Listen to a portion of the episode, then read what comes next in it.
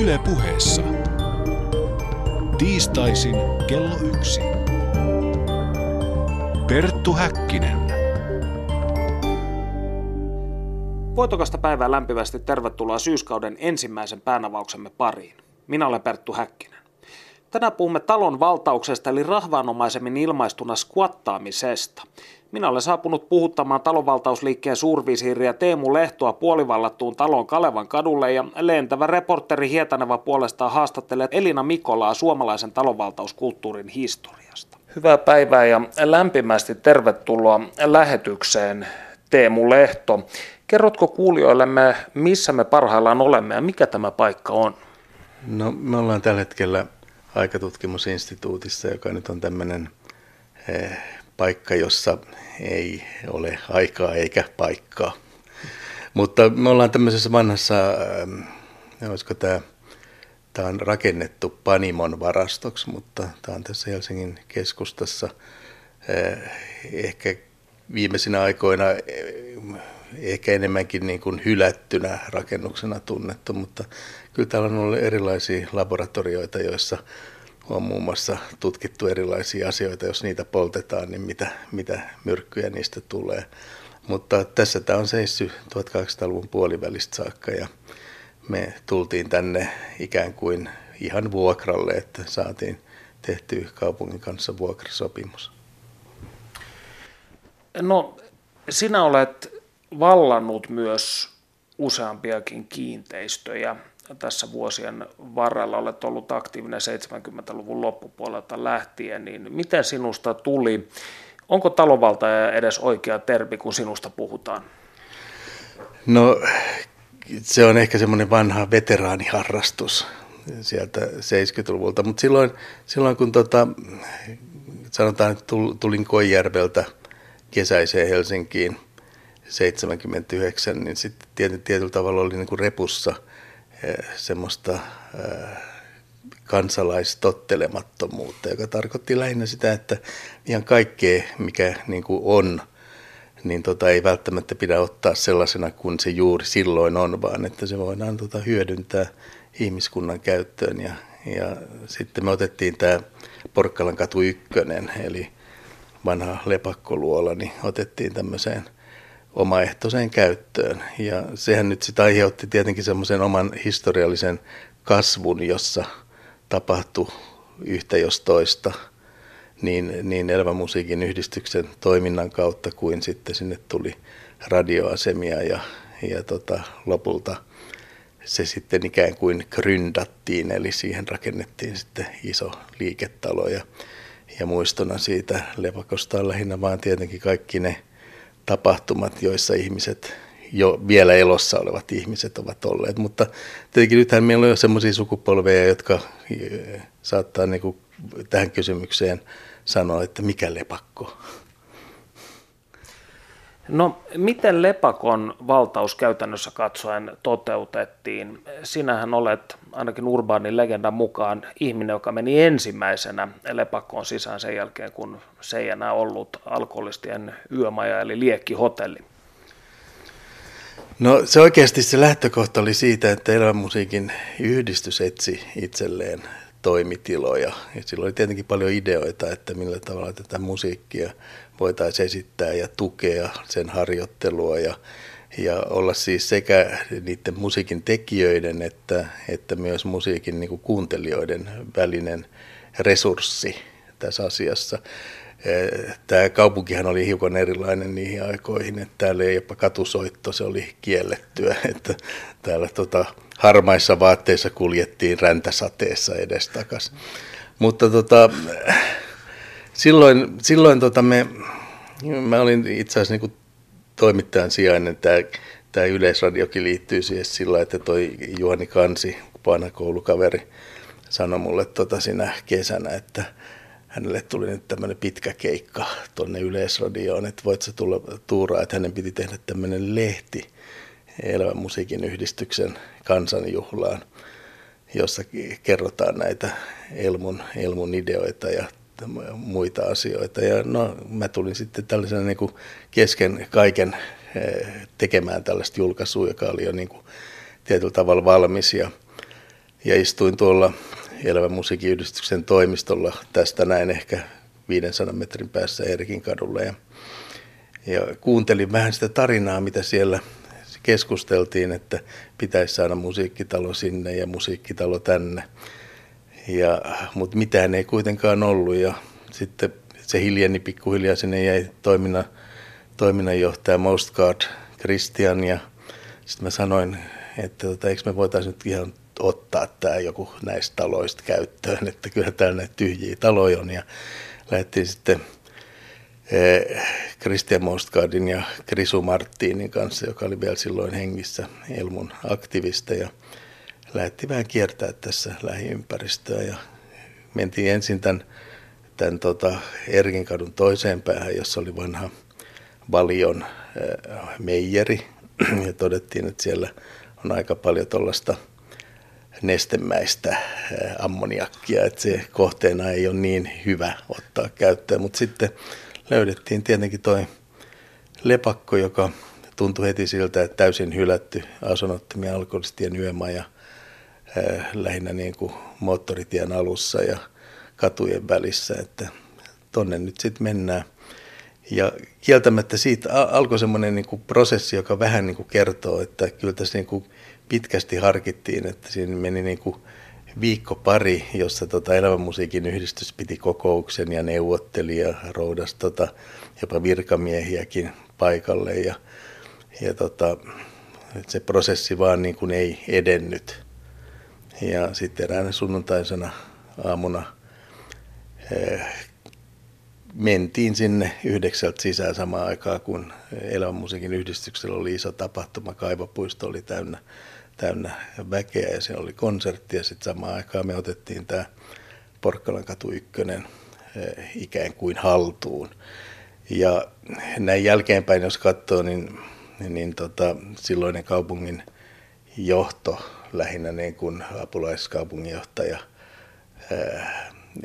josta sitten myöhemmin tuli meille myös ulkoministeri Tuomio ja näki aika tarkkaan, että, että tämmöinen asia pitää hoitaa niin kuin integroiden, että, että otetaan tuo porukka, joka tekee, niin, niin ei vastata poliiseilla eikä, eikä tota, kyynelkaasulla, vaan että tehdään tästä niin kuin semmoinen projekti, jossa kommunikoidaan tämän väen kanssa, joka otti tämän talon haltuun. Ja siitä sitten ennemmin ja myöhemmin saatiin jopa vuokrasopimus aikaiseksi ja, ja tota, tämähän tarina päättyi sitten vasta kuin ikään kuin Nokia oli rakentamassa talon paikalle jotain ja, ja Elävän musiikin yhdistys siirtyi tuonne Nosturille ja, ja sitten talon paikalle tuli joku muu, joka rakensi siihen vakuutusyhtiö itselleen toimi talon.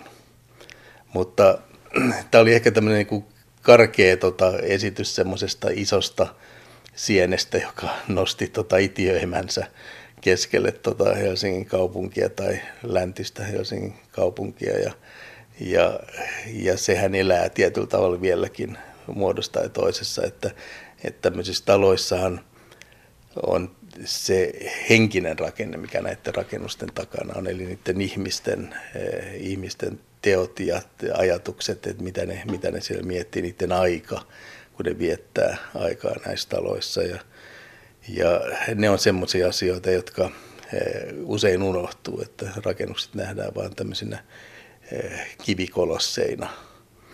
Ja, ja ne on sitten semmoisia asioita, mihin myös niin tämä tämä valtaus tietyllä tavalla liittyy, että se liittyy tota, ihmisten ja ihmisjoukkojen semmoiseen semmoiseen aika syvälliseen eh, tarpeeseen löytää paikkansa täältä maapallon päältä. Ei pelkästään niin kuin, eh, tietystä paikasta, vaan myös tietystä ajasta, tietystä tota, eh, semmoisesta sukupolven paineesta, joka, joka haluaa, että, että mitä me ollaan, missä me ollaan, mitä me tehdään, miksi me tehdään. Ja sitten se kiteytyy tällä tavalla, että rakennetaan sitten se oma pyramidi. No jos mietitään 70-luvun eurooppalaista talonvaltausliikettä, niin se lähti hyvin pitkälle Hollannista. Ja siellä tilanne oli tietysti aika lailla erilainen, että oli valtava asuntopula ja ihmisten kriittisyys gryndausta kohtaan saavutti sitten tämmöisen kriittisen pisteen. Mutta oliko teillä jonkinnäköisiä esikuvia ulkomailta tähän toimintaan vai lähtikö tämä vain, olet puhunut joskus tällaisesta ideoiden universumista, mistä ajatukset pulpahtavat usealla ihmisellä useassa paikassa samaan aikaan, niin lähtikö tämä ikään kuin spontaanisti? Kyllä tämä oikeasti lähti spontaanisti sillä, että olihan meillä tietenkin, minäkin olin Koijärvellä, Koijärvellä tota, tekemässä patoja – ja oli niin kuin tietyllä tavalla sellaista niin kuin repussa semmoista energiaa mukana, että hei, että näitä asioita voidaan myös hoitaa näin, että, että aina ei tarvitse niin kuin hyväksyä sellaista, sellaista tuota tilannetta, joka, joka on esimerkiksi ihan väärä. Autioiden talojen kohdaltaan tämä tilanne on siinä mielessä hassu, että, että me, meillä on niin paljon resursseja – jotka tota, on oikeasti ihan hylättyjä. Et sen lisäksi, että meillä on näitä, näitä tällaisia taloja, jotka on käyttötarkoitus loppunut ja sitten ei olla keksitty, että mitä niille tehdään, niin nehän oikeasti kertoo vähän siitä sen henkisen rakennuksen ongelmista. Eli sanotaan, että jotkut koulut tai tehtaat tai, tai vaikka maalivarastot jää tyhjilleen, niin niin silloin tota, siellä taustalla on sellaisia asioita, jotka, jotka tota, ei itse välttämättä edes liity siihen rakennukseen. Ne saattaa liittyä jopa niin kuin kiinteistökeinotteluun, että joillain alueilla halutaan rakentaa kaikki uusiksi ja saada siitä rakentamisesta ja siitä sitten sen rakennuksen myynnistä niin kuin lisää tuloa jollekin organisaatiolle. Mutta monestihan tämmöiset niin kuin tyhjän talon ongelmat, niin ne liittyy myös sellaiseen – hassuun tilanteeseen, että, että jos meillä on nyt esimerkiksi sairaala ja sitten todetaan, että sairaalalle ei ole enää tarvetta, että vaikka esimerkiksi ihmiset paranee paremmin kotona tai, tai tota, yhdistetään kaikki sairaalat yhteen isoon sairaalaan, johon kaikki sitten ajaa tota, takseilla ympäri, isoa maakuntaa, niin silloin tulee semmoinen ongelma, että, että kun ei ole organisaatiota, joka miettisi, että mitä tälle rakennukselle tehdään, koska se on tehty sairaalaksi, niin se hyvin helposti jää tyhjäksi. Et meillä on täällä pääkaupunkiseudulla aika paljon sairaaloita. Tästäkin tota, varmaan ihan kilometrin säteen löytyy usein tyhjiä sairaaloita tai semmoisia, jotka nyt just etsii niin kuin uutta käyttötarkoitusta. Mutta sitten kun mennään vähän kauemmasta, niin tuot löytyy niin kuin sairaaloita, jotka on jopa hyvien arkkitehtien suunnittelemia hienoja rakennuksia, jotka on tyhjillään, koska ei ole enää niin kuin käyttöä, ei ole esimerkiksi sellaista tarvetta, että sairaat tai mielisairaat suljetaan jonnekin vähän kauemmas ihmiskunnan ulkopuolelle pois silmistä, niin siellä niitä löytyy, niitä lämmitetään sadoilla tuhansilla euroilla, ettei niiden hieno arkkitehtuuri romahda, mutta käyttötarkoitusta ei ole löydetty voisin sanoa esimerkiksi esimerkkinä tuo Röykän sairaala, jonka Helsingin kaupunki omistaa. Ja tämä on, tämä on ongelma sen takia, että, että sitten taas niin tällaisella pienellä ihmisellä, joka kulkee kadulla ja huomaa, että esimerkiksi jos kävelee tätä Kalevan katua tonne päin, niin sieltä löytyy tämmöinen vanha lasaretti, kartin lasaretti, että se on ollut siinä kymmenen vuotta tyhjillään. Ja sitten tulee semmoinen, että mikä tämä juttu on, että, että toisaalta jos niin kuin hakee itselleen niin kuin asuntoa tai toimitilaa, niin siitä joutuu maksaa uskomattomia neliövuokria, mutta samaan aikaan täällä on ihan tyhjillä olevia rakennuksia, jotka rapautuu ja, ja tiili tiilältä tulee alas. Ja ja sitten joku perustelee sitä, että jos kysyy vielä, että se on tyhjillään, että ei, ei, tähän ollaan juuri ja juuri, tähän ollaan suunnittelemassa jotain aivan mieletöntä, tai tätä ollaan myymässä, että kauppakirja on juuri allekirjoitusvaiheessa. Ja, ja se pienen ihmisen näkökulma on vähän hassu sillä, että se saattaa olla joku, joka haluaisi tehdä jotain paikallista toimintaa tai luovaa toimintaa tai pientä yritystoimintaa tai vaikka ihan vaan tota sosiaalista kanssakäymistä, niin tota, sitten se ristiriita, että nämä on tyhjillään niitä pidetään tyhjillään. Ja vielä tuntuu niin kuin joskus jopa semmoinen niin kuin tunne, että niitä pidetään väkisin tyhjellään. Että jos joku niin kuin kehtaakin esittää jotain toiminnallista ideaa niihin, niin, niin tulee aika iso, isolla rintamalla, että ei, ei, tämä on, tämä on yksityisessä omistuksessa tai että, että joku haluaa tämän, tämän niin kuin pitää väkisin tyhjillään, että odotetaan parempaa vuotta. Ja, ja se on, ehkä se erottaa tästä hollantilaisesta näkökulmasta tämän, että tuommoisessa isossa tota, keski-eurooppalaisessa ympäristössä, jossa tota, on totuttu, että ihmisiä on paljon ja ne tekee elämänsä aikana paljon erilaisia asioita, yritystoimintaa ja muuta, niin siellä suhtaudutaan tähän asiaan niin kuin tyhjillä pitämiseen hiukan eri tavalla. Että siellä, siellä se oikeasti se käyttö ja tilojen, niin kuin, tota, vaikka ne sitten olisi vain niin asuntoina, niin on niin paljon tärkeämpi kuin se, että ne voisi olla tyhjillään jossain keinottelumielessä. Ja tätä esimerkiksi suomalainen lainsäädäntö ei tajuu vielä ollenkaan. Että siis on paljon vanhempia lainsäädäntöjä, jotka tota, antaa kaikille rakennuksille semmoisen niin mahdollisuuden uusiokäyttöön ja oikeasti niin kuin tekee vähän laittomaksi sitä, että sitä pidetään tyhjänä. Että meillä lähinnä niin kuin, jos sulla on tyhjä rakennustontti, niin sitten kaupunki saattaa esimerkiksi antaa siitä uhkasakkoja, että se pitää rakentaa. Mutta meillä ei esimerkiksi ole sellaista lainsäädäntöä, että jos sä pidät niin kuin, varsinkin jos on yhteiskunta, joka pitää koulua tai sairaalaa tyhjillään 30 vuotta – niin ei siinä tapahdu mitään, ei, ei se ole mitenkään sanktioitu mm. tässä, vaikka tota, kansalaiset kyllä haluaisivat tota, tähän niin kuin jonkun ripeämmän tavan, varsinkin tämmöisenä aikoina, kun tietyllä tavalla edullisista toimitiloista on pulaa ja, ja aina kaikilla ei ole varaa niihin kalliisiin, kalliisiin toimitiloihin, joita esimerkiksi kaupungissa on, saattaa olla miljoona kerrosalaa tyhjillä ihan odottamassa vuokralaisia tai ostajia. No oletko itse joutunut koskaan lakiteknisiin ongelmiin näissä hommissa? No kerran tota, me vallattiin tuommoinen tunnelitie 15 tuolta Haakasta.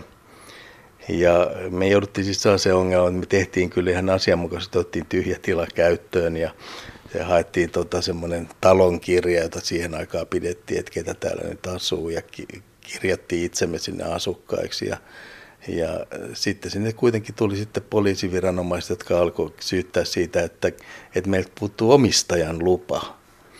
No, talo oli ollut tyhjillään ja, ja niin kuin hylättynä ja sen omisti silloin Helsingin kaupunki.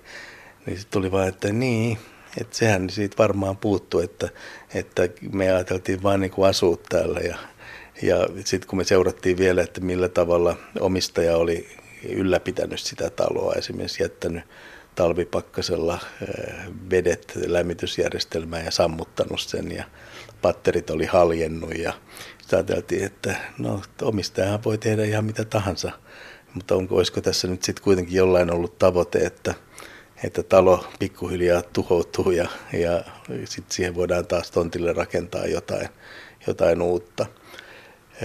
Silloin meidät vietiin tota tuomiolle – mutta silloin tuomareillahan ei ollut vielä oikein niin kuin laikirjassa kohtaa, että talon valtaus, että eihän tällaisia ollut tehty, niin silloin meidät tuomittiin oman käden oikeudesta. Ja tässä on tietenkin, mä haluan painottaa, että nimenomaan oikeudesta.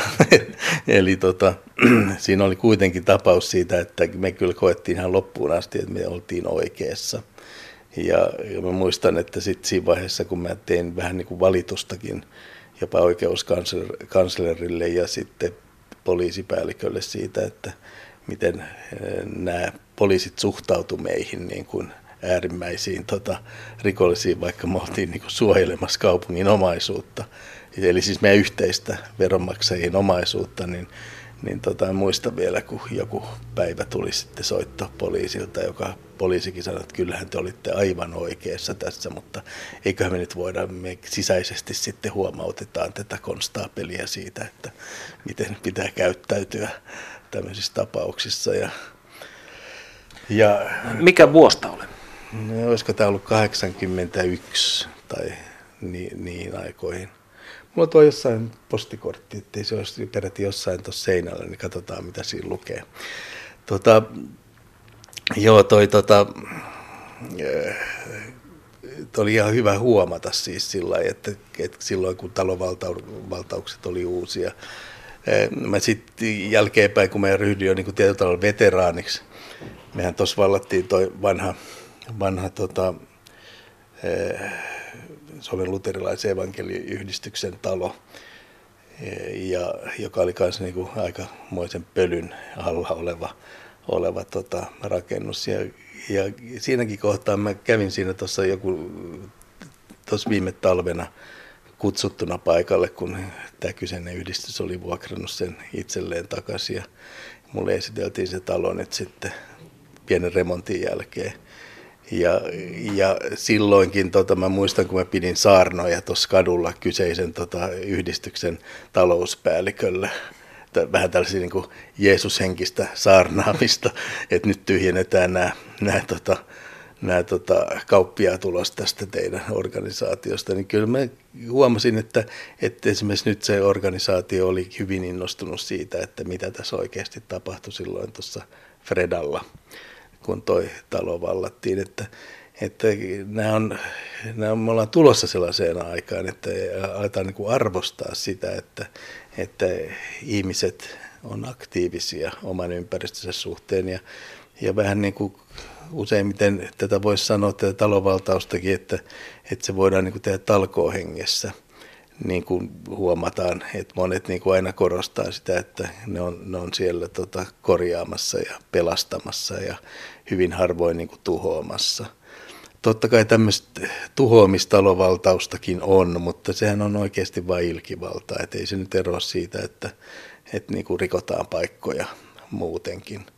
Mutta sitten varsinaiset talovaltajat hyvin harvoin niin kuin tekee, tekee ilkivaltaa, vaan niillä on aina niin kuin semmoinen – jonkinlainen henkinen tavoite siinä, siinä prosessissa, vaikka ei ne itse hahmottaisikaan sitä.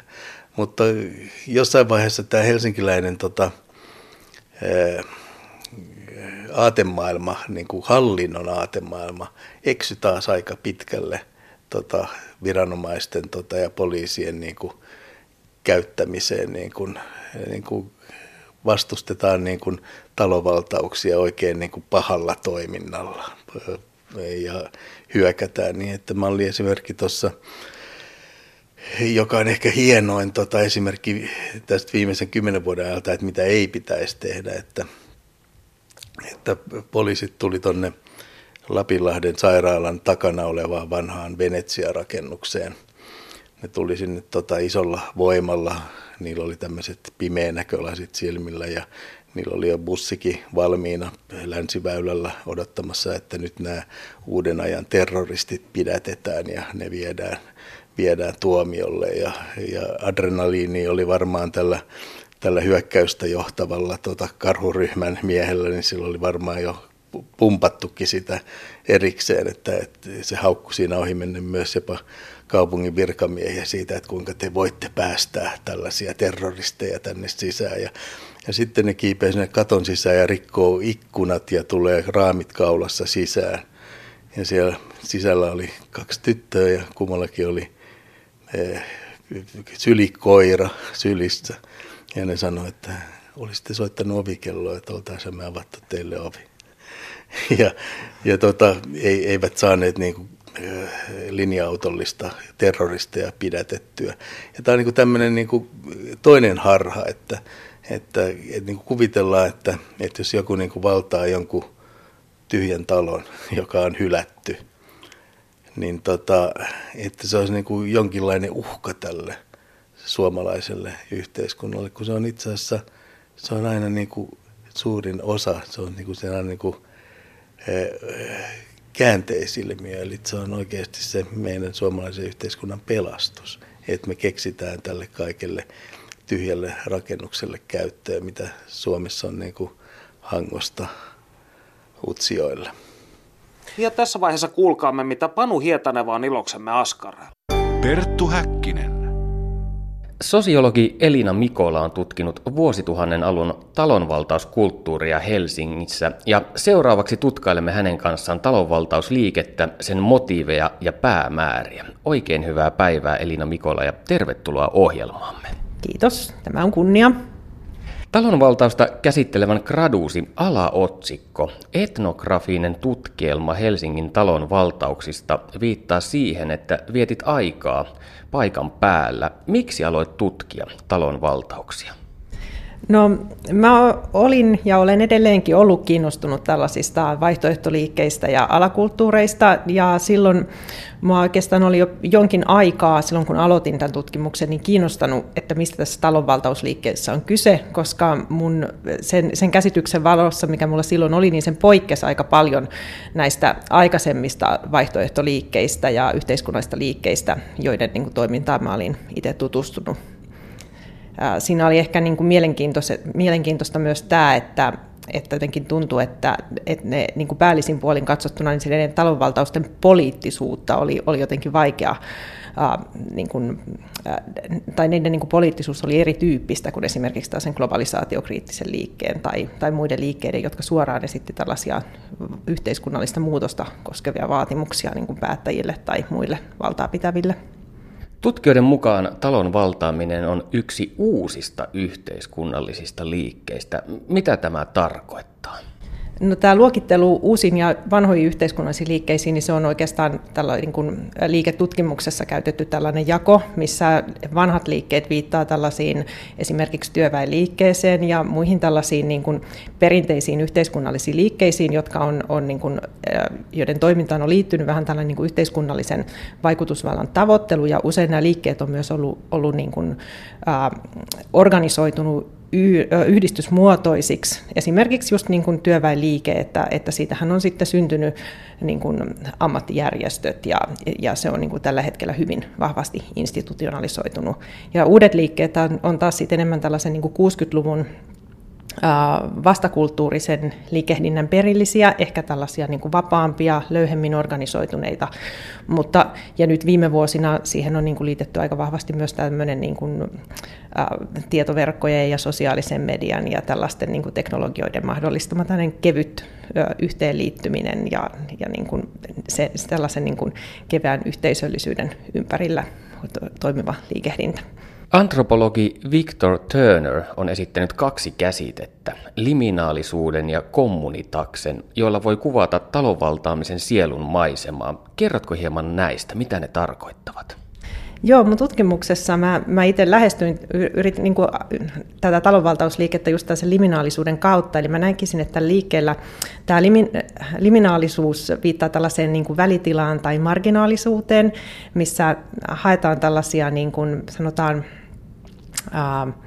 tällaisia niin kuin, paikkoja tällaisen yhteiskunnassa vallitsevan niin kuin statusjärjestelmän ulkopuolella. Ja kommunitas on tämmöinen koettu vahva yhteis- tasaveroinen yhteisöllisyys, mihin liittyy hyvin vahvasti tämmöinen kaikkien läsnäolijoiden olijoiden niin kuin tasavertaisuus, tämmöinen niin kuin utooppinen yhteisöllisyyden kokemus.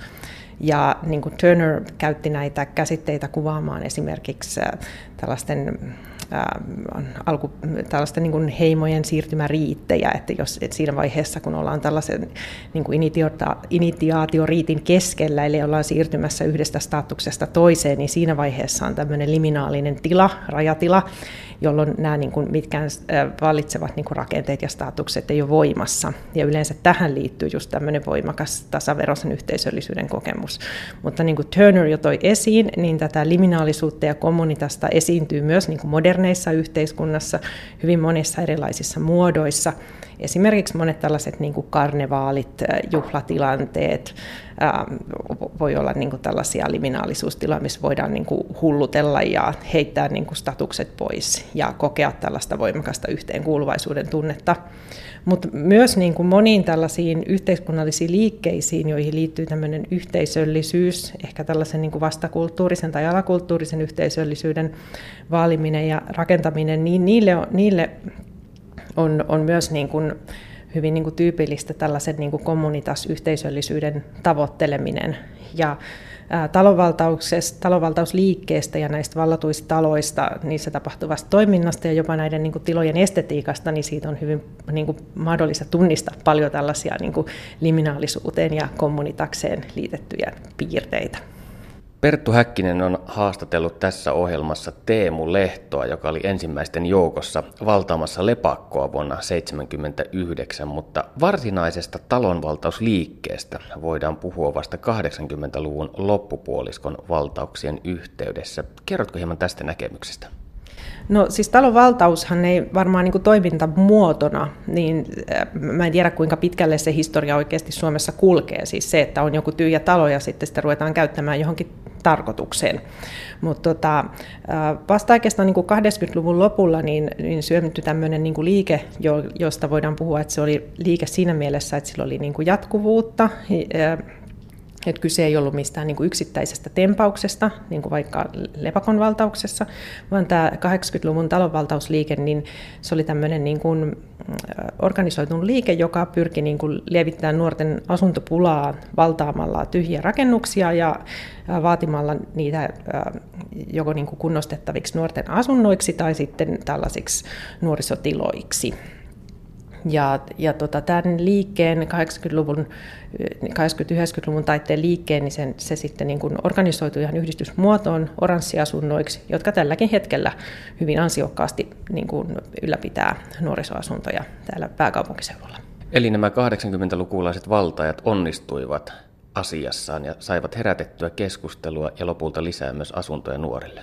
Joo, kyllä. Ja mä luulen, että tämän talonvaltausliikkeen myötä talonvaltaus niin kuin käsitteenä ja toimintamuotona ja liikkeenä tuli myös niin kuin tutuksi suomalaisessa yhteiskunnassa. Et sitä ennen ää, niin kuin ehkä käsitteenä talonvaltaus, mitä se tarkoittaa, niin se oli, se oli niin kuin hyvin pienessä piirissä vaan tunnettu. Perttu Häkkinen. Sinä tosiaan tutkit 2000-luvun alun talonvaltauksia Helsingissä. Kuinka tämän vuosituhannen valtaukset erosivat aiemmasta? No tässä niin kun tämä 80- ja 90-luvun taitteen talonvaltausliike, niin siihen liittyy hyvin vahvasti tämä asuntopoliittinen aspekti. Eli se oli niin kuin liike, joka nimenomaan niin kuin pyrki nostamaan esiin tätä niin kuin nuorten asuntopulaa.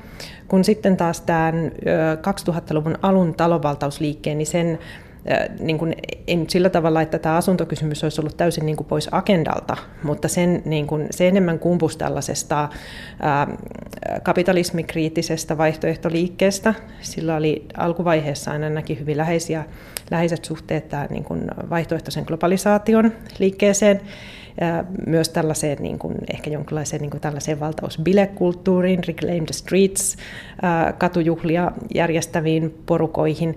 Ja tässä talonvaltausliikkeessä oli niin kuin ideana nimenomaan vallata näitä tyhjiä rakennuksia tämmöisen niin kuin vaihtoehtoisen tai vastakulttuurisen liikehdinnän niin kuin ikään kuin tukikohdiksi tai solmukohdiksi, tällaisiksi autonomisiksi sosiaalikeskuksiksi, missä tällaiset vastakulttuurisesti identifioituvat tai kapitalismikriittisesti identifioituvat toimijat voisi niin kuin, to, tota, toimia yhdessä ja järjestää erilaista to, toimintaa vähän niin kuin systeemin ulkopuolella. Keskustellaan hetki tästä sosiaalikeskuksen käsitteestä. Mitä se tarkalleen ottaen tarkoittaa? No tämä käsitehän hämmensi muakin hiukan siinä vaiheessa, kun mä aloitin mun tutkimuksen, koska Suomessa tämä sosiaali alku liitetään helposti tällaiseen niin kuin sosiaalityöhön ja sosiaalidemokraatteihin ja tällaiseen niin kuin aika institutionalisoituneeseen toimintaan, mutta tämän sanan ehkä se sosiaali viittaa tässä yhteydessä sen sosiaalisuuteen, seurallisuuteen, yhdessä olemiseen. Mä luulen, että esikuvana näille vallatuissa taloissa toimiville sosiaalikeskuksille toimii esimerkiksi Italian tällaiset Centro Sociale toimintakeskukset myös niin kuin Keski-Euroopassa, Saksassa, Alankomaissa, Isossa Britanniassa on just paljon tällaisia social center-nimisiä vallatuissa taloissa toimivia vaihtoehtoisia kulttuuri- ja toimintakeskuksia. Eli nämä oli tällaisena niin kuin, esikuvana ja ajatuksena oli nimenomaan saada Suomeenkin tällaisia tyhjiin rakennuksiin valtaamalla perustettuja itsehallinnollisia sosiaalikeskuksia. Talonvaltajien mielestä valtaaminen on eettisesti oikein, vaikka tyhjän rakennuksen omistaisi joku toinen ihminen. Kuinka he perustelivat itselleen tämän moraalisen oikeutuksen? Lähtökohta nyt oli se, että se talo on ollut tyhjillään ja useasti ollut tyhjillään jo useita vuosia. Että, että kyllähän siinä on niin tämmöinen ajatus, että se talo on jotenkin niin kuin unohdettu ja sille ei ole mitään käyttöä, että parempi, että se nyt otetaan, otetaan sitten johonkin käyttöön. Ja toinen vaatimus oli sitten myös se, että, että nykyisessä yhteiskunnassa on paljon tällaista kaupallista tilaa, kaupunkitila on hyvin kaupallista, eli on ihan selkeästi myös tällainen tarve saada tällaisia ei-kaupallisia tiloja, missä toimitaan niin kuin jollain muulla logiikalla kuin tällaisella pääoman kasautumisen kapitalistisella logiikalla. Eli, eli ei haluta mennä pyörimään mihinkään ostoskeskukseen, vaan halutaan nimenomaan, niin kuin, halutaan ja on tarve luoda myös niin kuin kaupunkialueelle, sinne missä ihmiset liikkuu, niin tällaisia vaihtoehtoisia ei-kaupallisia saarekkeita.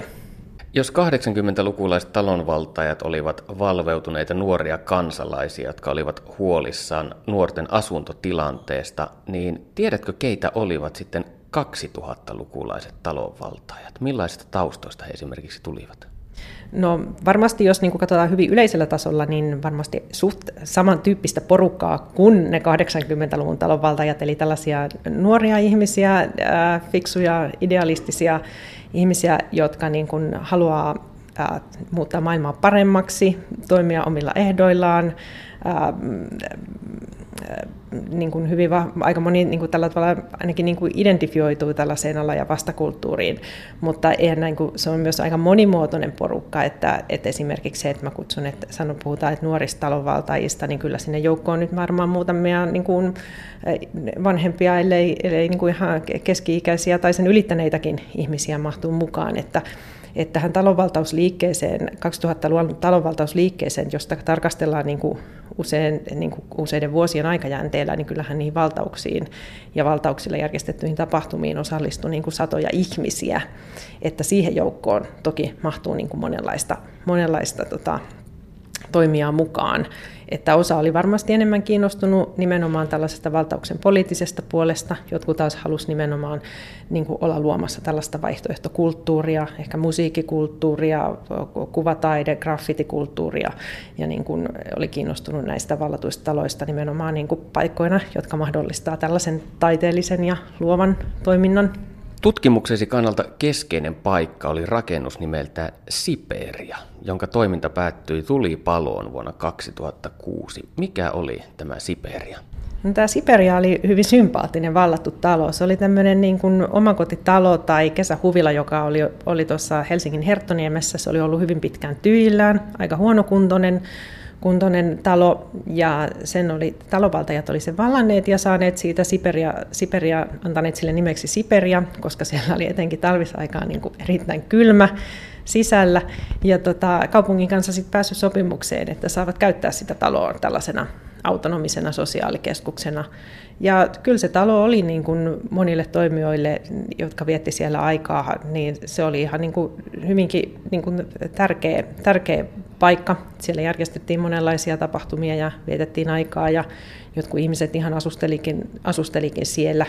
Että, tota, se oli tämmöinen Itä-Helsingissä sijaitseva tämmöinen tietynlaisen niin kuin vaihtoehtokulttuurin pieni keskus. Oliko Siperia oppikirja esimerkki tällaisesta sosiaalikeskuksesta? No ehkä verrattuna, jos, jos mä luulen, että jos talonvaltausliikkeelle oppikirjaesimerkkejä on nämä niin kuin Keski-Euroopan suurkaupunkien vallatut talot, niin ehkä Siperia ei siinä mielessä ollut oppikirjaesimerkki, että se oli tavallaan vähän tällainen niin kuin syrjässä metsän reunassa sijaitseva tämmöinen aika eristäytynyt omakotitalo. Ja näytti ulospäin ja oli puitteiltaankin hyvin tämmöinen kesämökkimäinen, että siellä kannettiin vettä ja lämmitettiin puilla, kun taas ehkä tämmöiset oppikirjaesimerkit vallatusta sosiaalikeskuksesta on enemmän tällaisia kaupungin keskustoissa sijaitsevia, jotain ehkä vanhoja tehdasrakennuksia tai muita tällaisia niin kuin isoja, isoja rakennuksia, mutta kyllä täällä niin kuin mun mielestä siellä Siperiassa hyvin, niin kuin, niin kuin hyvin vahvasti oli näkyvillä erilaiset tällaiset kansainväliset talonvaltauskulttuurit, niin kuin elementit niin kuin toiminnan puolesta ja estetiikan puolesta ja tapojen puolesta. Että, että kyllä se, se varmasti tavallaan oli, oli ihan niin kuin omanlaisensa hyvä, hyväkin esimerkki tota, talonvaltauskulttuurista ja sosiaalikeskuksesta. Eli vaikutteita haettiin globalisoituvassa maailmassa myös ulkomailta? No hyvin vahvasti, siis to, todellakin vahvasti. Että mielestä se oli yksi niin kuin, tällainen erityispiirre oikeastaan tässä 2000-luvun talonvaltauskulttuurissa, että se oli suomalaisessa niin kuin liikekentässä ehkä ensimmäisiä tällaisia liikkeitä, jotka on niin voimakkaasti kansainvälisesti suuntautuneita, että esimerkiksi niin kuin talonvaltajien kaikki verkkosivut ja materiaalit usein oli niin kuin ensiksi englanniksi ja sen jälkeen vasta suomen kielellä, kun taas aikaisemmissa liikkeissä mun mielestä niin kuin selkeästi on ollut se ajatuksena, että ne on niin kuin, esimerkiksi kaikki tiedotusmateriaali on suomenkielistä. Ja ne talot oli myös sillä tavalla hyvin kansainvälisiä, että, että koska tämä niin kuin, niin kuin nämä tämmöinen miksi sitä voisi sanoa, tällainen niin kuin talonvaltauksilla viihtyvä porukka on, on kansainvälistä, niin aina niillä vallatuilla taloilla, Siperiassa ja muilla vallatuilla taloilla, niin eh, siellä myös aina oli niin kuin ihmisiä eri puolilta maailmaa, eri, eri puolilta Eurooppaa, että yleensä niin kuin niillä esimerkiksi talokokouksissa, niin, niin ne oli yleensä aina keskustelu käytiin englanniksi, että hyvin harvoin oli sellaisia niin kuin tilanteita, että paikalla olisi ollut pelkästään suomenkielisiä talonvaltaajia. Tutkijana joudut pohtimaan myös omaa rooliasi ja suhdettasi talonvaltaamisskeneen. Millaisia dilemmoja mietit? Koska talonvaltaukseen liittyy hyvin vahvasti tämä, että siinä oikeasti halutaan luoda tällaista niin kuin, vähän niin kuin marginaalisia vaihtoehtoisia tiloja, jotka on niin kuin valtayhteiskunnan niin kuin reunamilla, jossa eletään, niin kuin määritellään itse se, mitä tehdään, määritellään itse se toiminta, niin kaikki tällainen mun mielestä sekä niin kuin media että tutkimus, kaikki tämmöinen niin kuin ulkopuolisen ikään kuin järjestäytyneen yhteiskunnan interventio näihin niin kuin marginaalisiin saarekkeisiin, joissa ihmiset nimenomaan haluaa olla vähän niin kuin systeemin ulkopuolella ja omaehtoisesti, niin se on mun mielestä vähän niin kuin mora- moraalisesti kyseenalaista, että sitten mennä sinne, tehdä niiden ihmisten niin kuin toiminnasta omat tulkintansa, tuoda ikään kuin se niin kuin marginaalinen toiminta sieltä myös, niin kuin, tehdä, tehdä siitä myös niin kuin julkista, oli se sitten gradun tai, tai niin kuin vaikka tällainen radio, radio-ohjelman muodossa. Et, et kyllä mä vähän, niin kuin, koska sillä talonvaltaajilla itsellään ei ollut mitään halua tulla niin kuin julkisuuteen tai tulla tulla tulkituiksi, tai niin kuin, ei myöskään mitenkään niin kuin julkisuusorientoitunut liike, niin, niin tästä näkökulmasta mun mielestä myös ihmisille, jotka haluaa niin kuin pysytellä marginaalissa ja toimia omaehtoisesti, niin heille pitäisi antaa siihen myös niin kuin mahdollisuus. Perttu Häkkinen. Kiitos Panu. Ja me jatkamme täällä Helsingin Kalevan kadulla Teemu Lehdon kanssa keskustelemista. Mitä tällainen konsensusyhteiskunnan tai sanotaan yhteiskunnan suhtautuminen talonvaltaukseen on muuttunut vai onko se muuttunut mitenkään? No siis aluksi silloin kun me aloitettiin talovaltaukset täällä, niin en niitä oikeasti ollut. Jokunen virkamies sanoi jälkeenpäin, että meidän olisi pitänyt laittaa teidät rautoihin heti.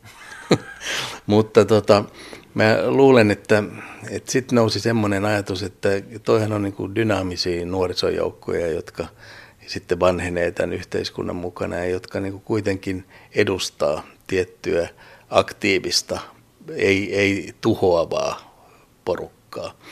Sitten jossain vaiheessa taas tuli semmoinen selkeä muutos, jossa niin kuin, joka tapahtui kaikkialla yhteiskuntatoiminnan alueella, että, että niin kuin alettiin pelkäämään tätä, että, että kaikki oli niin kuin uhka, jos muistat, kun tota, Kiasman eteen suljettiin iso määrä ihmisiä, kun vaan harjoiteltiin, kuinka mielenosoittiin ja motitetaan ja mitä niille tehdään. Ja, se, ja tämä levähti jonkin aikaa myös niin kuin talovaltausalueelle ihmisiä vietiin eh, raudoissa pois ja rakennuksia tota, pakko purettiin, ihmiset häädettiin veke, veke niistä. Ja, ja tuli vähän tämmöinen niin kuin aika kylmän yhteiskunnan näkökulma katutasoon. Että niin kuin, ehkä just sitä, että, että vaikka tota, täällä ulkona nyt on iso pakkanen, niin sä et voi tulla tänne sisään, koska tämä on jonkun toisen omaisuutta.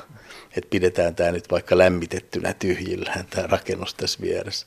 Mutta eh, nyt muutos on tapahtunut toiseen suuntaan. Se muutos on oikeasti semmoinen, joka tulee myös ihmisten omista kokemuksista. Ja, ja se tulee myös siitä, että tuommoinen että tietty eh, tämä ympäristö muuttuu niin nopeasti, että nythän meillä niin kuin on purettu jo niin kuin parikymmentä vuotta vanhoja taloja, että rakentamisestakin on tullut sellaista niin kuin kertakäyttörakentamista. Ja, ja Suomessa voidaan niin kuin aika hyvin nyt oppia siitä, jos katsotaan mitä tapahtui muutamassa kymmenes vuodessa Kiinassa ja Venäjällä ja näissä isoissa metropoleissa, joissa asuu enemmän kuin Suomessa on väkeä, että kuinka tota pilvenpiirtäjät nousee sinne niin kuin lasiset talot, talot tota, kuin sienet sateella. Ja tämä sienivertaus on ihan niin kuin hyvä sillä, että, että nämä sienien itiöemät, niin ne ei ole kovinkaan pitkäikäisiä. Ne tulee nyt tässä elosyyskuussa esiin ja sitten tämä aika, aika tonne mätänee hyvin nopeasti. Ja, ja siis oikeasti semmoinen niin tapa, jolla niin kuin nähdään, että rakennetaan tämä maapallo kuoleman planeetaksi, joka on yksi iso, iso tota, rakennus, niin siinä on, siinä on jotain semmoista, joka ei ehkä kuitenkaan ole se ihmiskunnan tehtävä. Et e, mä, mä luulen, että se ihmiskunnan tehtävä liittyy just niin kuin löytää näiden rakennuksien sisäinen henki, että minkä takia niitä rakennetaan, ja kasvattaa sitä niin paljon, että, että me voidaan sitten ikään kuin lentää tämän planeetan mukana muutama kierros vapaasti tämän auringon ympäri. Mikä sinun arviosi on? Paljonko Helsingin kaupungissa on tällä hetkellä tyhjiä kiinteistöjä, jotka voisi valjastaa jonkunnäköiseen käyttöön? No kyllä niitä on äh, tuhansia kerrosneliömetrejä, mutta Tämähän on, tämä on muuttuva tilanne. Esimerkiksi tällä hetkellä eli tämä aika, jolloin sairaaloita lopetetaan. Että meillä on seuraavat isot sairaalat, varmaan tuo kirurginen sairaala, joka on hieno puurakennus parvekkeineen. Ja, ja sitten nythän tässä on jo aika useita sairaaloita. Tämä Töölön sairaala ollaan jo käytännössä suunniteltu sinne asuntoja niiden tilalle Marian sairaalan käyttötarkoitus on muuttunut ja isot eh, liikemassatukset on tehty jo sen eteläpäähän. Et, et siis eh, tällaisia tota, prosesseja tapahtuu koko ajan. Ja, ja se, että eh, siis puhumattakaan niistä, jotka on jo nyt tyhjillään täällä, ollut esimerkiksi kymmeniä vuosia, ihan tuossa niin kuin muutaman korttelin päästä löytyy, löytyy autiotaloja, niin mä, mä luulen, että, että nyt kun tämä organisoitu myös niin, että, että meidän niin sukupolvi vaihtuu dynaamisiin uusiin nuoriin, jotka tai siis entisiin nuoriin, mutta, mutta kuitenkin sukupolvi vaihtui myös Helsingin päätöksenteossa ihan selvästi voimakkaasti. Ja täällä niin kuin varmaan niin kuin nyt argumentti alkaa jo puremaan, eikä pelkästään se, että, että se ainoa argumentti on, että mä nyt pidän tätä tyhjillään tätä taloa, kun tota, mä odotan, että mä saisin tästä vähän paremman hinnan. Oletko ikinä laskenut, kuinka monta taloa olet vallannut tai vuokrannut yhteensä? No, toi onkin mielenkiintoinen kysymys, mutta tota, kyllähän niitä, mä oon ollut prosesseissa mukana, jossa tota, on niin kuin etsitty rakennuksien – Eh, sisäistä rakennetta. Ja koko elämäni mä oon liikkunut erilaisten tota, eh, rakennusten välillä. Eh, nyt kun mä lopetin juhlien järjestämiset joskus tota, parikymmentä vuotta sitten, niin joutunut tietyllä tavalla myös niin kuin konsultoimaan sitten tätä samaa alaa, mutta ehkä rakennusten kautta. Ja kyllä tota, jos niin kuin lukumäärästä puhutaan, niin koko elämähän on ollut rakennuksien välillä siirtymistä. Ja, ja mä oon yrittänyt niin opetella sen tavan, että mä niin kuuntelen niitä rakennuksia, myös niin sitä, mitä, mitä ne niin kuin kertoo meille siitä omasta ajastaan.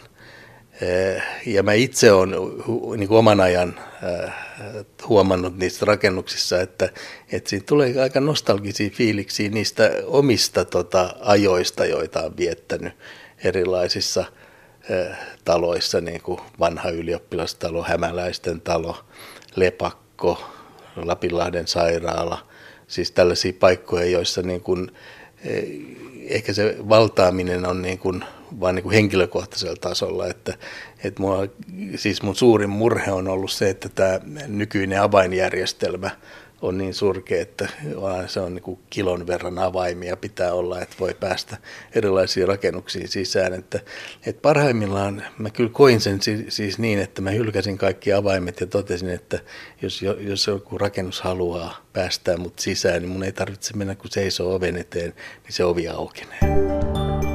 Yle puheessa. Perttu Häkkinen.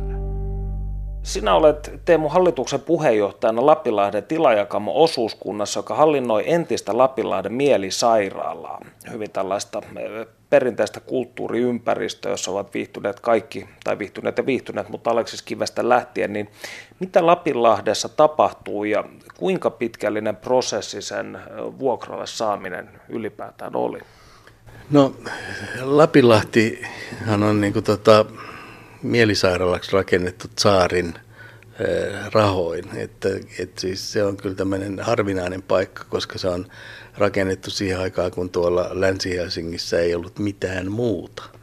Ja se rakennettiin myös niin kuin puutarhamaiseksi linnaksi sinne, että, että nyt tietenkin nämä kaikki länsiväylät ja rakennukset on syönyt sitä, sitä ympäristöä, että siitä ei enää kohta ole kauhean isoa tota, puutarhaa sen ympärillä, mutta se on kuitenkin siellä vielä eh, vuodelta 1841 olemassa. Ja, ja, ja se tota, tietty tota, rauha, mikä siellä on, sehän on rakennettu ennen sähköä ja viemäreitä ja, ja vesijohtoa ja kaasujohtoa, että se on, se on tietyllä tavalla vielä, vielä tota, rakennettu hyvin sillä, että, että nykyään tuommoista yli 150-vuotista rakennusta ei enää edes osata tehdä, tai sitten ehkä pitäisi sanoa näin, että ei ole varaa tehdä niin hyviä rakennuksia.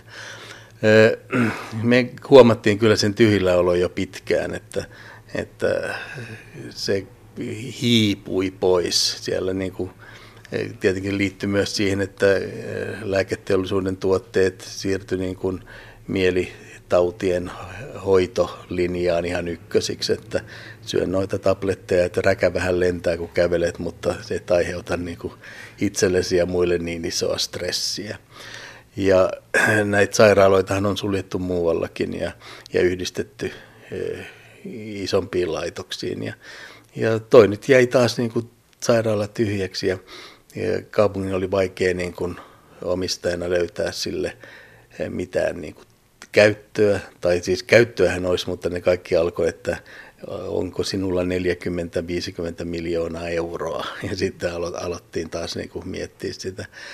No, me saatiin tämä idea, että vuokrataan se tilapäisesti, ja soitin heti e, kiinteistöviraston päällikölle asiasta, ja, ja ei hän pitänyt sitä mahdottomana, ja sitten alettiin, niin kuin, tietenkin hän heti sanoi siinä ensimmäisessä ensimmäisessä puolessa, ette kai jo vallata sitä, mutta olen ollut jo veteraani tässä valtausasiassa, että asiat, rakennukset voidaan ottaa käyttöön muillakin tavoilla. Ja lupasin, että neuvotellaan. Ja, ja sitten me neuvoteltiin pari vuotta. Ja vastapuoli aina keksi erilaisia verukkeita, että miksi sitä ei voi ottaa käyttöön että kuinka se on vaarallinen sisäilma ja siellä on hometta ja vaarallisia pahyhdisteitä ja ties mitä, mutta sitten kun käytiin niitä läpi, niin pahyhdisteetkin oli saattanut tulla ulkopuolen liikenteen saasteista tai joku oli saattanut olla mittausaikana tupakalla ulkona. Että tota, kyllä kävi ilmi, että se rakennus, ollakseen kuitenkin niin vanha rakennus, se on hyvässä kunnossa. Että tietenkin nämä myöhemmin lisätyt laitteet vaati jonkin verran korjausta. Esimerkiksi me ollaan sinne viemäreitä uusittu aika, aika paljonkin. Mutta, mutta se, että miten tämä neuvottelu meni, niin se meni tietenkin niin, että, että eh, kaupunkiin tuli uusi apulaiskaupungin johtaja, joka oli omassa tietyn, tietyn talovaltauskulttuurin itsekin, niin tota, saatiin neuvottelu sitten semmoiseen tilanteeseen, että voitiin tehdä vuokrasopimus niin, että että me vuokrattiin puolet taloa ja Suomen mielenterveysseura vuokrasi toisen puolen, että siihen tuli myös semmoinen hieno, hieno niin kuin keskustelu kahden hyvin erilaisen hankkeen kesken, että mielenterveysseura edelleen niin kuin, hakee sille ehkä enemmän sellaista mielenterveyden talo profiilia.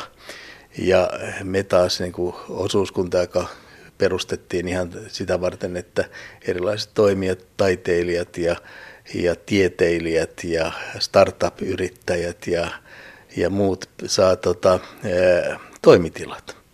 Ja nämä, nämä prosessit on hiukan erilaisia. Toisella puolella ehkä niin kuin tehdään sitten enemmän niin kuin happeningia ja tapahtumia, että tarvitaan niin kuin rakennuksia mielenterveyden tota, asioiden esittämiseen tässä yhteiskunnassa, koska ei nekään nyt vielä ihan kunnossa ole. Ja taas sitten tämä meidän puoli, jossa ihmiset on ihan onnellisia, että mä olen saanut paratiisinomaisen edullisen toimitilan meren rannalta, että nyt alan tekemään sitä, mitä oikeasti haluan tehdä. Mutta tämä, dialektiikkahan niin kuin aiheuttaa just niin kuin hieno, hienoja näkökulmia siitä, että miten tämmöinen hanke voidaan toteuttaa. Että tosin mm, nythän me aloitetaan taas uudet vuokrasopimusneuvottelut, että, että kuinka me nyt neuvotellaan siitä, että mitä tälle talolle oikeasti tulee tehdä. Teemu Lehto, mikä on seuraava kohteesi tässä kaupungissa? No voi voi, niitä on niitä on aika paljon, mutta tota, mua kiinnostaa kyllä, mä en haluaisi niinku ihan nimetä niitä paikkoja ihan suoraan, mutta, mutta tota, mä oon itse tota, jo vuosikausia tehnyt isompaa prosessia, jossa tota, Suomenlinna otetaan käyttöön ihan eri tavalla. Suomenlinnassa on semmoinen hieno tota, Eh, viesti jälkipolville, että seiskää, seiskää tässä näin ja tota, älkää luottako vieraan apuun. Ja, ja se on semmoinen tota, aika hyvä viesti sieltä, sieltä eh, taustalta. Ja, ja mä luulen, että, että se on myös semmoinen viesti, mitä me voidaan antaa eteenpäin. Ei pelkästään niin kuin, ottaa se itsellemme, vaan että me voidaan niin kuin viedä sitä myös niin kuin vientituotteena – ja, ja tota, se on niinku hieno vielä semmoinen vähän niinku hassu juttu, että jos joku tulee selittää teille, että älkää luottako vieraisiin, jos vieras tulee selittää sitä teille. Lämmin kiitos haastattelusta. Kiitos. Yle puheessa. Tiistaisin kello yksi. Perttu Häkkinen.